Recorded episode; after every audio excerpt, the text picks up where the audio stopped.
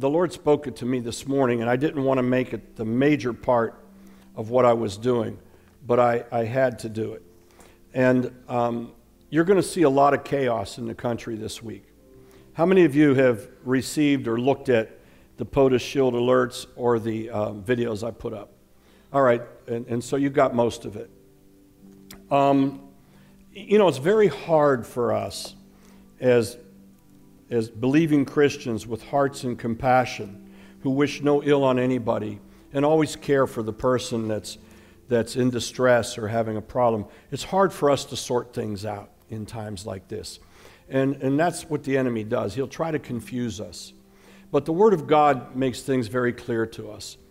And um, I want you to understand something. I am very passionate about the life of the unborn child. And I will not let go of it. Uh, I believe that not only is it a curse upon this nation and land and upon our women and the destinies of our children, and our men, by the way. We leave so far out men that also suffer, that have participated in such things and willingly and unwillingly. It, it's just, you can't measure the damage it's done to people. And we thank God that we have a God who forgives. So there's no condemnation to any woman or any man. It's no different than, than the thieves on the cross. All we do is wash it under the blood and God forgives. So nobody walk in that condemnation. In fact, it's the other way. But as a man of God and a pastor, I have no other recourse but to take the stand I take. I know for some of you it could be uncomfortable because I receive a lot of shots for it. I have people in the community and nationwide, and those that are in other situations who they try to advise me to just let things go. But I cannot. And not only can I not, but the Lord continues to push me into it stronger. I want to read this to you, and then I want to give you a scripture so you can clearly understand where God might be sitting in all of this right now. That's my job.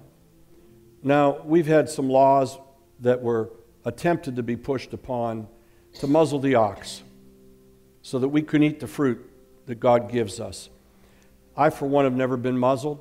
By the grace of God, um, I would be willing to go to jail if I had to, to defend what God has given. Uh, and I made that decision a long time ago. Why? Because when it comes to the things of the kingdom of God that we need to stand for, we must be strong.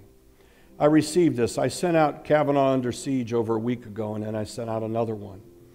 And I said, Call me in the day of trouble, I will deliver you. And then I said, Declare justice, disarm weaponizing. Now, why? Am I adjudicating that Kavanaugh is better than Christine Blasey Ford? No, I'm not. Am I adjudicating wrong and right? No, I'm not. Here's what I'm adjudicating. So I received this back from a very dear friend of mine. He's a bishop a high ranking bishop. I love him dearly. We love each other. He said, My friend, if we are going to be singular minded, that is Roe versus Wade, there are other persons on President Trump's list that will repeal the law who do not have the baggage that Kavanaugh carries with him. God knows the end from the beginning. Prayers are being answered, and He's working it out for the good for them that love the Lord. Interesting how all of a sudden there's baggage. Beloved brother, I transparently confess that the cessation of legalizing the murder of unborn children is a maximum priority in my heart for our nation. The blood of the aborted children cries out from our nation with unequaled injustice in our generation. I can resolve no other option but to pray and act that I, for one, do what I can in opposition to this curse that is infecting the souls of so many and casting judgment upon our land. Yes, if this is being singular, then I am so charged. As pertains to baggage that this man carries, I'm open minded to receive factual explanation of what is packed in this suitcase. We are bound together in our profession of faith that God is sovereign. Blessed be his grace that finds some value of utility in such imperfect man as me. Blessed be the assignments of God that raised up other imperfect vessels to abolish slavery. For Brown versus Board, the segregation. For the 19th Amendment.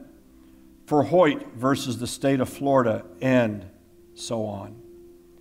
I ponder if good men of faith have considered how our omniscient God seems to choose the unlikely, the scorned, the character flawed, oftentimes repugnant, seemingly arrogant, sinful leaders to accomplish his plans and purposes. My most dearly beloved brother, I am most sincere in my heart for you. And in a few weeks, as the Lord wills, I should be in the wilderness of Kenya, commissioning 12 more churches and ministering to our beloved brethren in God's country. In previous missions, I was ashamed as an American to explain why our country was using money and relationship to attempt to manipulate their nation, Kenya, to legalize abortion, same sex marriage, and other morally decadent indignations presented as human rights. Our embassy flew the American flag along with the rainbow gay flag as equals on the poles of our buildings. But that impoverished nation stood up against this overwhelming force and strongly opposed and refused to yield at the threat of severe consequences of limiting aid. Our leader of that time, he was civil, intelligent, likable, well thought of, even considered a son of Kenya. Yet the moral decadence and degradation of our Judeo Christian value system was unquestionably severely impaired here and abroad. I muse we would have been better off if this refined blasphemer took the residue of his baggage with him when he left office. Church and state, a dangerous playground. The cost is significant, to which I can attest. Yours forever, Frank. Beloved, we are to be the salt in the earth. We're the light. We should not be those who are confused and walk in the gray. We are those that are supposed to understand the plans and purposes of God. And we are those that are supposed to know the yea from the nays and the, the amens. Do not be indifferent or ignorant of what's at hand here. On November 9th, 2016, 3:30 in the morning, I went public after the election and the Lord said he wanted to establish POTUS Shield. It came down as a vision from heaven. I only had no idea what it would become or the controversy it would raise. But what I saw was the Supreme Court building, and I saw the broom going up and down it. And the Lord said, I shall sweep and clean this place. He said, Prophesy, son, and say there will be three Supreme Court justices in the first season. We already knew the one. The second one, the Lord wants to put in, and there's a third one coming. Beloved, this isn't about men against women. It's not about somebody's emotions that obviously are real to her. I pray for her. We wish her well. I'm not here to judge her. It's not about whether this man's life of 36, 40 years speaks for itself. It'll speak for itself. I can assure you what it's all about. It's the spirit of Antichrist trying to continue to kill our children. Let there be no doubt in your mind.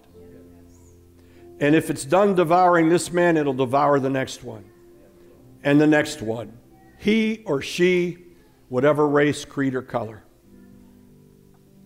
This spirit is the same spirit that attempts always to destroy deliverance.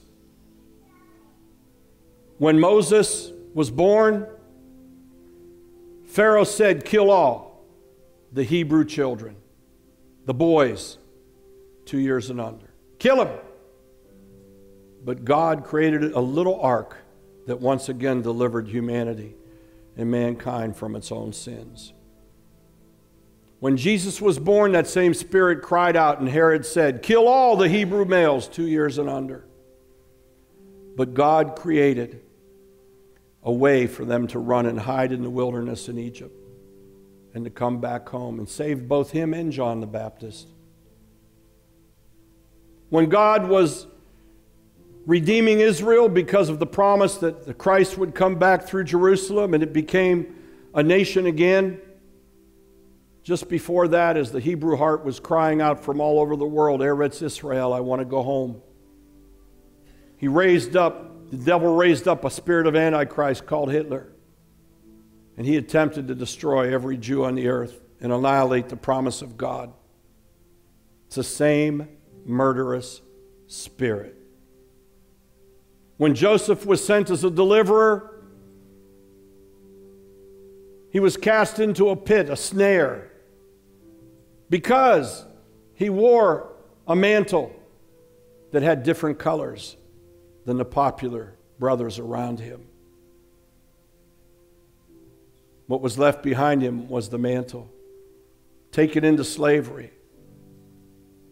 And when he was serving his master as a slave, and the master's wife lusted after him, Potiphar, what he left behind was his robe one more time, falsely accused of rape, cast in prison. A redeemer of Israel. Beloved, God gave us Ten Commandments. They still are alive today. The ninth commandment is, Thou shalt not bear false witness. Do you know why? Because the Lord knows that false witness is one of the most serious things that somebody can bring against someone. And so He gives us specific things to look at. I want to take you to that, and I'm going to be ending. I told you you could leave if you wanted to. But I have to put this out. And I do pray that it's picked up and moved all over the place because I don't hear anybody bringing clarification to the church from the teaching of the word in this. And I hear very few people standing up and speaking in the faith community right now because, you see, we're supposed to cower. I think everybody who knows me knows that there's no way I would ever condone abuse of anybody child, father, mother, women. I think everybody who knows me knows this isn't a matter of he said and she said. I am absolutely passionate that this land stop killing our children. And I'm transparent about it. And I believe in it. And Alveda King and I believe, and there's others we believe in it. We will not rest and stop talking until it's done. I don't want my children and my children's children under this anymore. And so, what does the Lord say? Jesus said, I've come to fulfill the law, not to destroy it. Deuteronomy chapter 19, verse 15. Listen to these words. One witness shall not rise up against a man for any iniquity or for any sin, and any sin that he sinneth at the mouth of two witnesses or at the, uh, at the mouth of three witnesses, shall the matter be established. There shouldn't have even been an accusation brought without other witnesses. There shouldn't have been something that was brought forth in July by an anonymous letter that's brought out at the midnight hour to asperge somebody. Do you think that was not planned?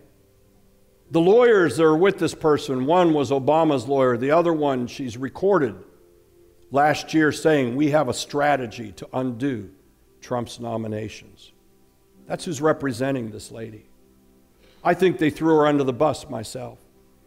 I feel sorry for her. Who leaked it? Who leaked it? Had to come from Dianne Feinstein's office. Dianne Fein, I'm not afraid to name her. I pray for her, but I'll name her. Because she sat there as the number two judiciary woman. She could have said anything or done anything at any time, and she waited to the last second and then released it. And it's destroying a man and his family and it's bringing a country into chaos and division. And it's opening wounds that shouldn't be open. It's trying to pit men against women and women against men, and race against race, and dishonor to our Senate and our government. We need to call it for what it is it's ugly, and it wasn't right. It wasn't done right. It was done wrong. And so now here's what the Lord says. Two or three witnesses. Well, I hope we see two or three witnesses that swear under oath and provide evidence this week. If a false witness rise up against any man to testify against him that which is wrong, then both the men, both the people, both of the people between whom the controversy is shall stand before the Lord, before the priests, and listen to how wise God was, and the judges which shall be in office in those days. But what are they saying? We don't want them in the same room together. We want him to say first and then her to talk. Well, what's he going to talk about? I didn't do it. You see how perverted it is according to the law of God?